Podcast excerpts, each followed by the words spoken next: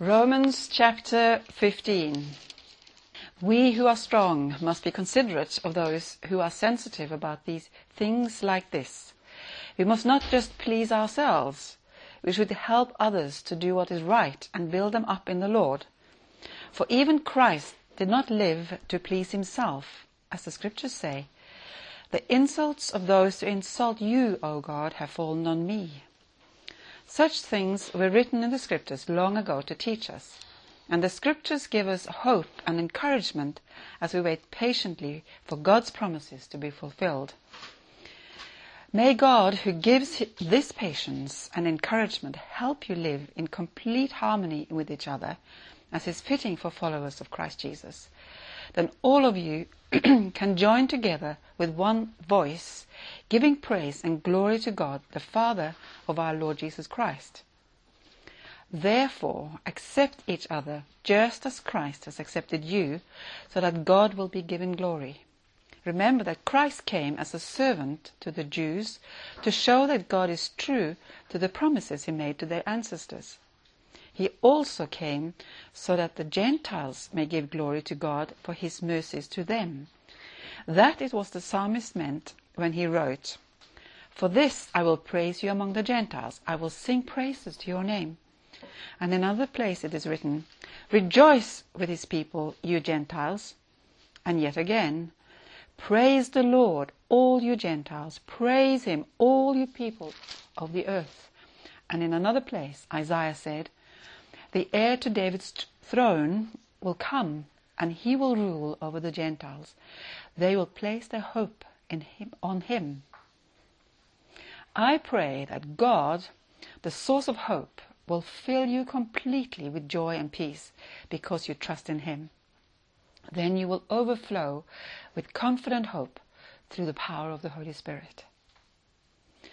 I am fully convinced, my dear brothers and sisters, that you are full of goodness. You know these things so well you can teach each other all about them. Even so, I have been bold enough to write about some of these points, knowing that all you need is this reminder. For by God's grace, I am a special, special messenger from Christ Jesus to you Gentiles. I bring you the good news so that I might present you as an acceptable offering to God, made holy by the Holy Spirit. So I have reason to be enthusiastic about all Christ Jesus has done through me in my service to God. Yet I dare not boast about anything except what Christ has done through me, bringing the Gentiles to God by my message and by the way I worked among them. They were convinced by the power of miraculous signs and wonders and by the power of God's Spirit. In this way, I have fully presented the good news of Christ from Jerusalem all the way to Illyricum.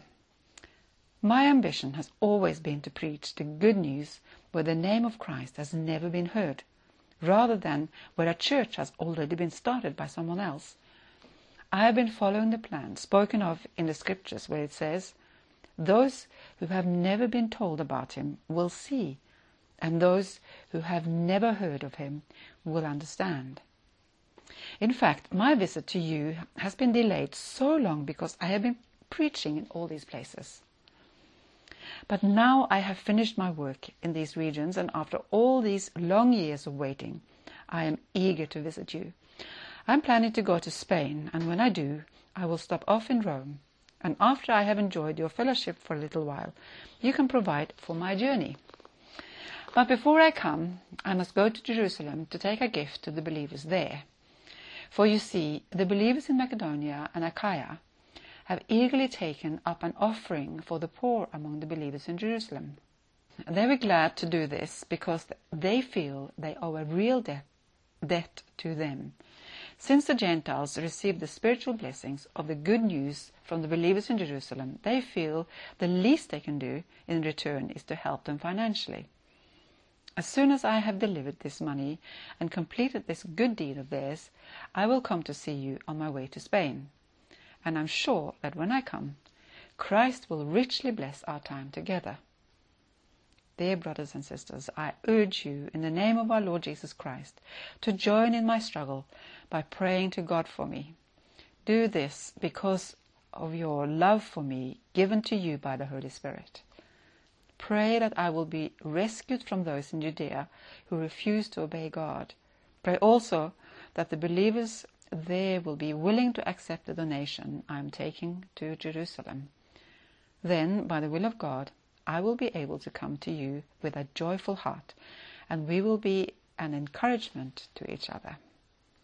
And now, may God, who gives us his peace, be with you all. Amen. This is the word of the Lord.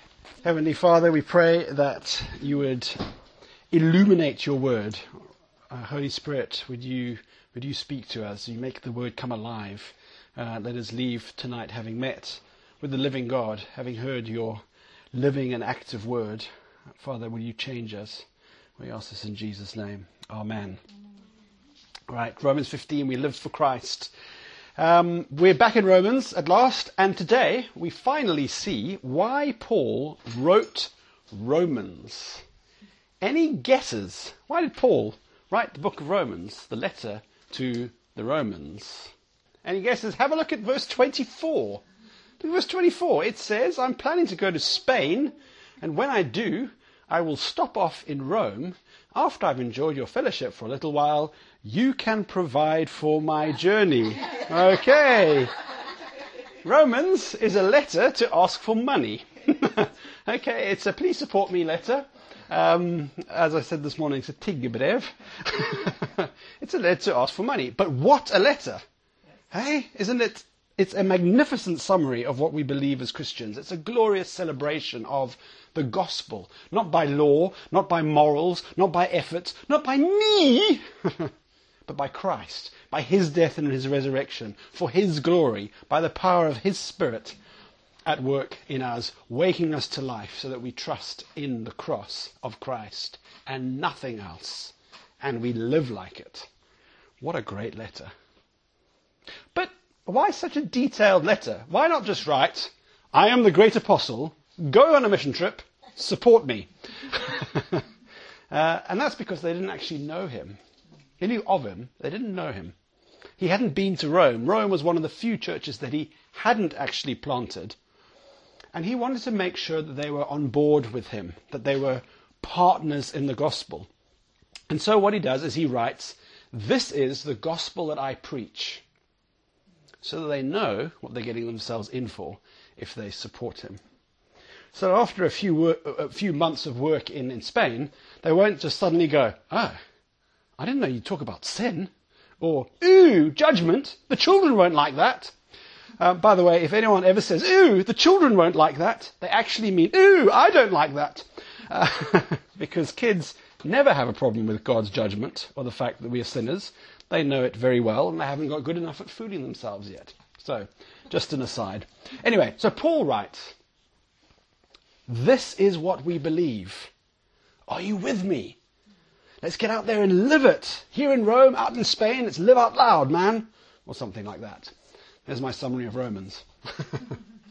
okay, we live for Christ. Everything we do and say and think should be for His glory, for the glory of God. We were made for His good pleasure. We were saved by His good pleasure. And we live for His good pleasure. And so we love each other. The church, our brothers and sisters in the faith, both locally and beyond, we love each other like Christ. And we therefore also reach out with the message of Christ. We love non Christians, whether they're Jew or Gentile or anything in between, proclaiming the great gospel to anyone who will listen. And those are our two points tonight. Live for Christ in fellowship with your church. That's verse 1 to 13. Live for Christ in fellowship with your church. And to live for Christ and win the lost. That's 14 to the end. So, live for Christ in fellowship with your church. Check out verse 1 to 3. Verse 1 says, We who are strong must be considerate of those who are sensitive about things like this. We must not just please ourselves, we should help others do what is right and build them up in the Lord. For even Christ didn't live to please himself. Now, this is chapter 14, which can basically be summed up like this Treat each other the way Jesus treated you. Treat each other the way Jesus has treated you. If you want to hear the proper sermon on chapter 14, it's on our website. My dad did a good job with that. It's worth listening to. But in other words, be considerate, not self focused, because it is very easy to be arrogant, especially when you are right. especially when you are right. And chapter 14 uses the example of some brothers being very uptight about the Sabbath and about holy days, and others were very concerned about food. Oh, you can't eat blood. Oh, you can't mow the lawn on a Sunday. That's working. Or the example my dad used when he preached buying alcohol. People get very uptight. Now we know as Christians that what we eat or drink does not matter. We're free. All foods are clean for we who are in Christ. Jesus said that in Mark chapter 7. I think it's verse 19. Um, every day, every day is the same. It is the day to glorify God. There are no holier days. Every day is lived to God's glory. And there is no Sabbath day because we're not Jews. But we who understand that, we who are strong, we who know the freedom we have in Christ, we're not to abuse that freedom. We are set free to love. So, if you have a brother who struggles, don't eat a halal burger up in his face. okay? Uh, don't fire up the chainsaw outside his house on Sunday. Mm, good morning! Repent! You know. Instead, gently allow the Spirit to do his work through his word. He will convince them when they are ready to hear. Because we're all at different stages in our understanding. And so we need to bear with one another. Verse 2 says we should help others do what is right and build them up in the Lord. To build them up in the Lord. I want to take, just before I go on, I want to take a, a short moment to talk about something called the cage stage Calvinist. The cage stage Calvinist, okay? It is someone who is just understood the, um, amazing doctrine of predestination or whatever it is, and, and they're so excited that they become a bit, well, they should be in a cage because they're too busy snarling at everyone, totally depraved and irresistible grace and that kind of stuff.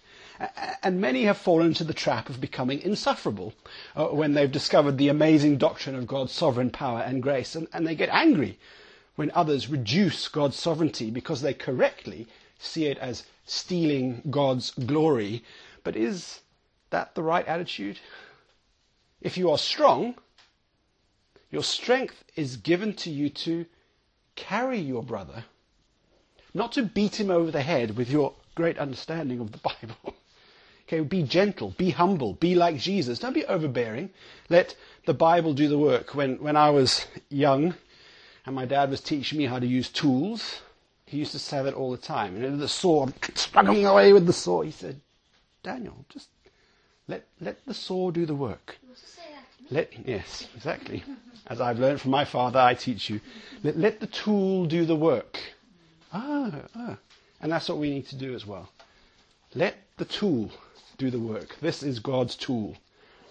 We don't need to browbeat people into belief. The Spirit is very good at that job. And I thought I want to use the opportunity to apologize when I have been too overbearing uh, too strong. because apparently I've been guilty of this in the past. uh, no, but I have. and uh, so if I have been like that with any of you, forgive me. Thank you. well, there we go. Forgive me for not being more like Jesus. Hopefully, I'll become wiser. Verse 3 says, for even Christ didn't live to please himself. As the scriptures say, the insults of those who insult you, O God, have fallen on me. Such things were written in the scriptures long ago to teach us. And the scriptures give us hope and encouragement as we wait patiently for God's promises to be fulfilled. May God, who gives us this patience and encouragement, help you to live in complete harmony with each other as is fitting for followers of Christ Jesus. Now, that harmony that verse 5 talks about, this living together in harmony, this bearing with one another, it's costly. but Jesus is our example. In verse 3, note that Paul quotes from Scripture. It's um, from Psalm 69, is about the righteous king of Israel, that's David who wrote it, being persecuted for his love for God. And it's very apt to talk about Jesus. And if Jesus suffered that, we can suffer to hold our tongue and not criticize, or to be gentle and patient, to decide to love these our brothers and sisters so that we can live in harmony. Verse 5, as we, verse 4, patiently wait for the promised return of Christ. And the thing is that if our church is loving and caring for each other, as verse 6 says, with one voice, that will result in us, verse 6 continues, giving praise and glory to God, the Father of our Lord Jesus Christ. Therefore, accept each other just as Christ has accepted you, so that God will be given glory. You see, God is glorified when we in the church look after each other like we should. And that's not directed at the leaders of the church, that's us. All of us, each of us. We have an obligation to our family to love, to care for, to look after. And you know what? That love is attractive. People notice it. When, when we get together as a church, when Rock International gets together, people see the love we have for each other. I've heard non Christians remark a number of times on the love and the care that we show each other. It speaks volumes. And God is glorified. So let's keep it up. but of course, the opposite is also true, you know. A church divided into factions where every little group is vying for power and everyone's trying to shout the loudest to get their will done, you know, get their viewpoint across. When people care more about their reputation and being liked than about what God says in the Bible, oh dear, that does not bring glory to God. And it is not attractive. Now, in Rome, the big divide in the Roman church was that between Jew and Gentile, that is, non Jew, that's us. Uh, along these kind of lines. We Jews are God's chosen people. Of course, we're better than you Gentiles. You need to listen to us. You can understand that actually, because it's true. but the Holy Spirit, through Paul, addresses that in verse 8 and verse 9. They were God's chosen people. Verse 8 Remember that Christ came as a servant to the Jews to show that God is true to the promises he made to their ancestors. He also came so that the Gentiles might give glory to God for his mercies to them. Jesus came for the Jews and for the Gentiles for both, equally. And then he proves it by quoting from Psalm 18, verse 49, which has David, the king of Israel, saying, For this I will praise you among the Gentiles. I will sing praises to your name. In verse 10 from Deuteronomy 32, verse 43, Rejoice with his people, you Gentiles. And then Psalm 117, the shortest psalm, Praise the Lord, all you Gentiles. Praise him, all you people of the earth. If you have a different translation, it might say nations. The nations mean those not, uh, those who are not Jews, so Gentiles, the nations.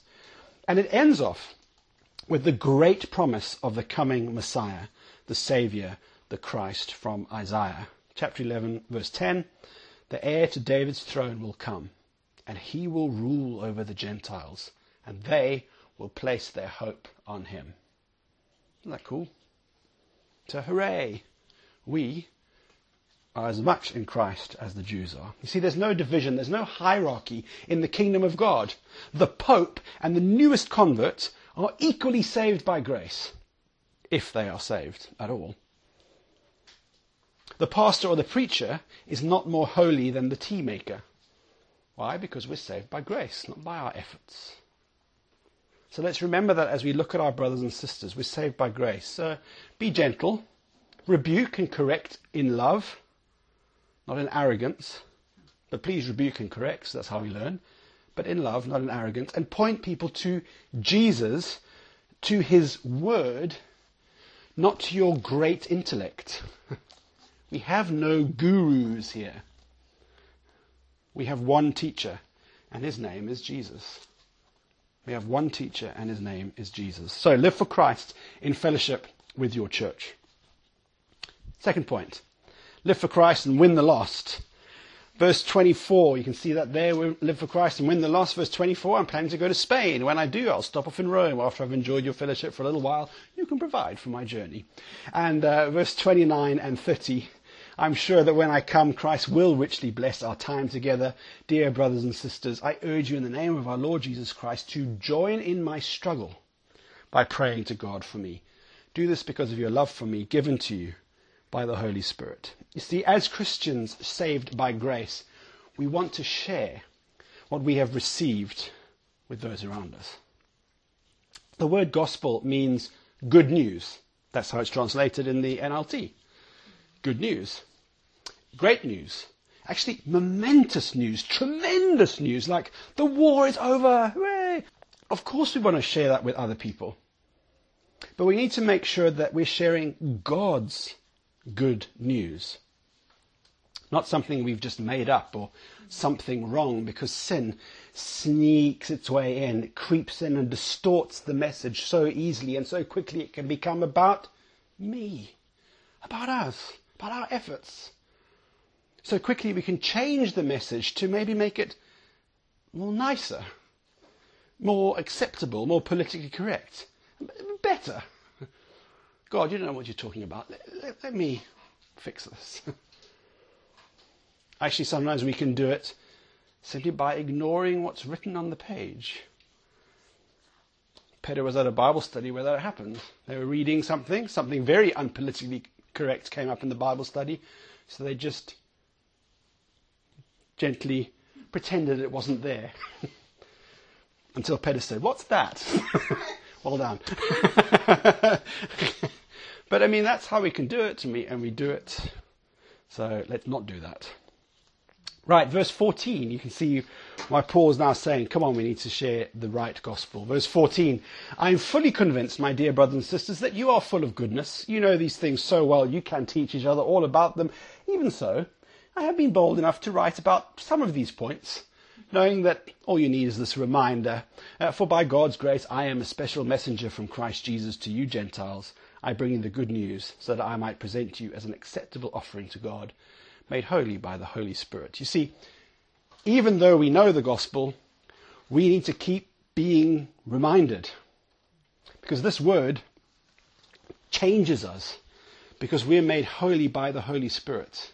As we read the word, He brings life to us. He changes us. He transforms us. And this church is evidence of that.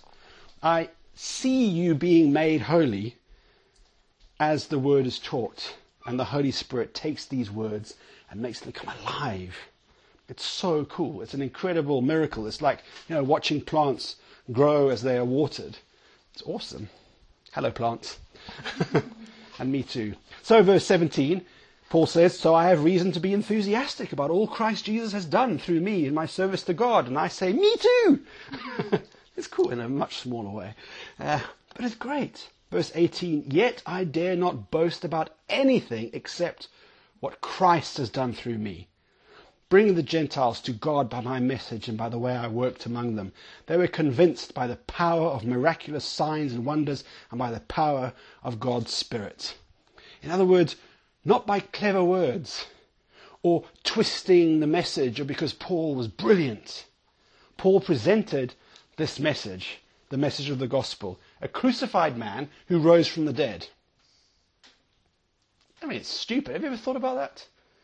I mean, Debbie had that the other on Friday. Was it Friday? She was teaching the gospel, and suddenly thought, "This is ridiculous. This sounds so dumb." We do have a ridiculous message. Dead men don't rise to life.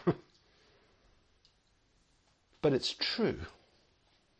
He did and it is backed by the Spirit's power. That weak, stupid message has changed the world and our lives. And so we can be confident.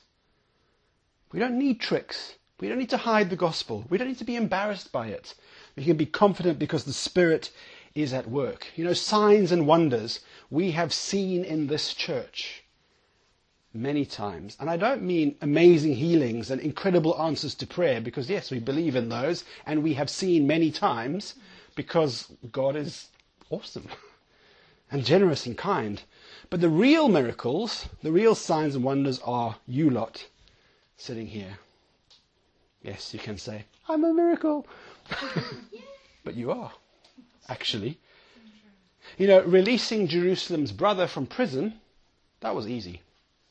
Healing Isabella, piece of cake.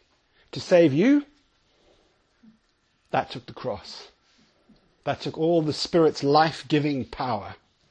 Isn't that awesome? Have a look at verse 19 and put your name where it says they. Put your name right there. Daniel was convinced by the power of miraculous signs and wonders and by the power of God's Spirit. Isn't that, if you've got a Norwegian version, it doesn't work. it doesn't. But you can say, Kjersti was convinced by the power of miraculous signs and wonders and by the power of God's Spirit, because she was. You see, Paul knew the power of the Spirit. But he also had a special calling, a special drive from God. Remember, after his meeting uh, with Jesus on the road to Damascus, God gave him this task to be the apostle to the Gentiles, to take the gospel into the whole world. And you can feel his passion for the lost in these verses, in verse 19 and following. In this way, I fully presented the good news of Christ from Jerusalem all the way to Illyricum. My ambition has always been to preach the good news where the name of Christ has never been heard, rather than where a church has already been started by someone else. I've been following the plan spoken of in the scriptures where it says, Those who have never been told about him will see, and those who have never heard of him will understand. In fact, my visit to you has been delayed so long because I've been preaching in these places. But now, I've finished my work in these regions, and after the, all these long years of waiting, I am eager to visit you. Why? There is already a church in Rome. Ah, verse 24, because I'm planning to go to Spain. And when I do, I'll stop off in Rome, and after you've enjoyed your fellowship for a little while, you can provide for my journey. why should we do that? they might be thinking. Well, why should we, as a church, provide for Paul or Meshach or MacDonald, our missionaries? I mean, we struggle enough with providing for this church. And this is, we can see and touch and feel what we get for our money, and we don't have enough as it is. Why should we give to those we don't even see? And the answer is because we are partners in the gospel. Even Gentiles in Macedonia and Achaia were giving to Jews in Jerusalem. That was a powerful example of Christian love. Verse 27, he says they were glad to do this because they feel they owe a real debt to them. Since the Gentiles received the spiritual blessings of the good news from the believers in Jerusalem, they feel the least they can do in return is to help them financially. It's kind of the equivalent of the Palestinian churches raising money for the Israeli churches. It'd be something like that. Um, now, as Christians, we are part of God's work in the world, and our generosity is one of the ways that we show it. Paul asks, do you want to be part of my missionary work to Spain? Yes, that's awesome. And we can be part of the missionary work in Zambia and in South Africa and in uh, Kenya. It's awesome. Verse 28 As soon as I've delivered this money and completed this good deed of theirs, I will come and see you on my way to Spain. I'm sure that when I come, Christ will richly bless our time together. Dear brothers and sisters, I urge you in the name of the Lord Jesus Christ to join in my struggle by praying to God for me. Again, the partnership. Do this because of your love for me, given to you by the Holy Spirit. Pray that I will be rescued from those in Judea who refuse to obey God. Pray also that the believers there will be willing to accept the donation I am taking to Jerusalem. Then, by the will of God, I will be able to come to you with a joyful heart, and we will be an encouragement to each other. And now, may God, who gives us his peace, be with you all. Amen. Now, we're still all on the same mission as Paul. We want to magnify the name of Jesus. Here in Notodden among us, we want to show the love of Christ to each other. We want to proclaim his name so that those around us can hear the gospel and be saved. Amen. and we give generously so that this church can keep going, uh, but also to support our brothers in Kenya, in Zambia, and in South Africa, because we are all part of God's worldwide family. They are our brothers, and we owe them our support. Why? Because of the love of Christ given to us by the Holy Spirit. Isn't that cool? So let's praise God for his work in and through us. Let me pray for us. Let me pray for us. Heavenly Father, we ask that you would magnify your glory and grace and love through us. Father, we pray that you would make us more and more like Jesus, less selfish, less arrogant, more gentle, more kind, more full of truth, more full of the Spirit, more generous, more on God's mission than our own little mission. Let's live for Christ. That is, I will do, say, and think what Jesus wants me to do, say, and think, rather than what I want to do, say, and think. Let me live every day like that, in each moment. Not just doing a great deed for Christ, but in, in the everyday moment to do, say, and think what Jesus wants me to, to live out what you have placed in me to your spirit. Not in duty, but in joy. Help us to love our church family as we should and help us to share the gospel with those around us. And Father, I pray for each one of us uh, this week that we will have an opportunity to share the gospel with those who are around us. Lord, I thank you for the opportunity I had this week, which you gave me to spend 20 minutes talking to a non Christian and his wife about the gospel. It's so cool. So Lord, please let's yeah give us give us opportunities and give us the courage to take those opportunities, and let us see many people turn to Christ. We ask this in Jesus' name. Amen.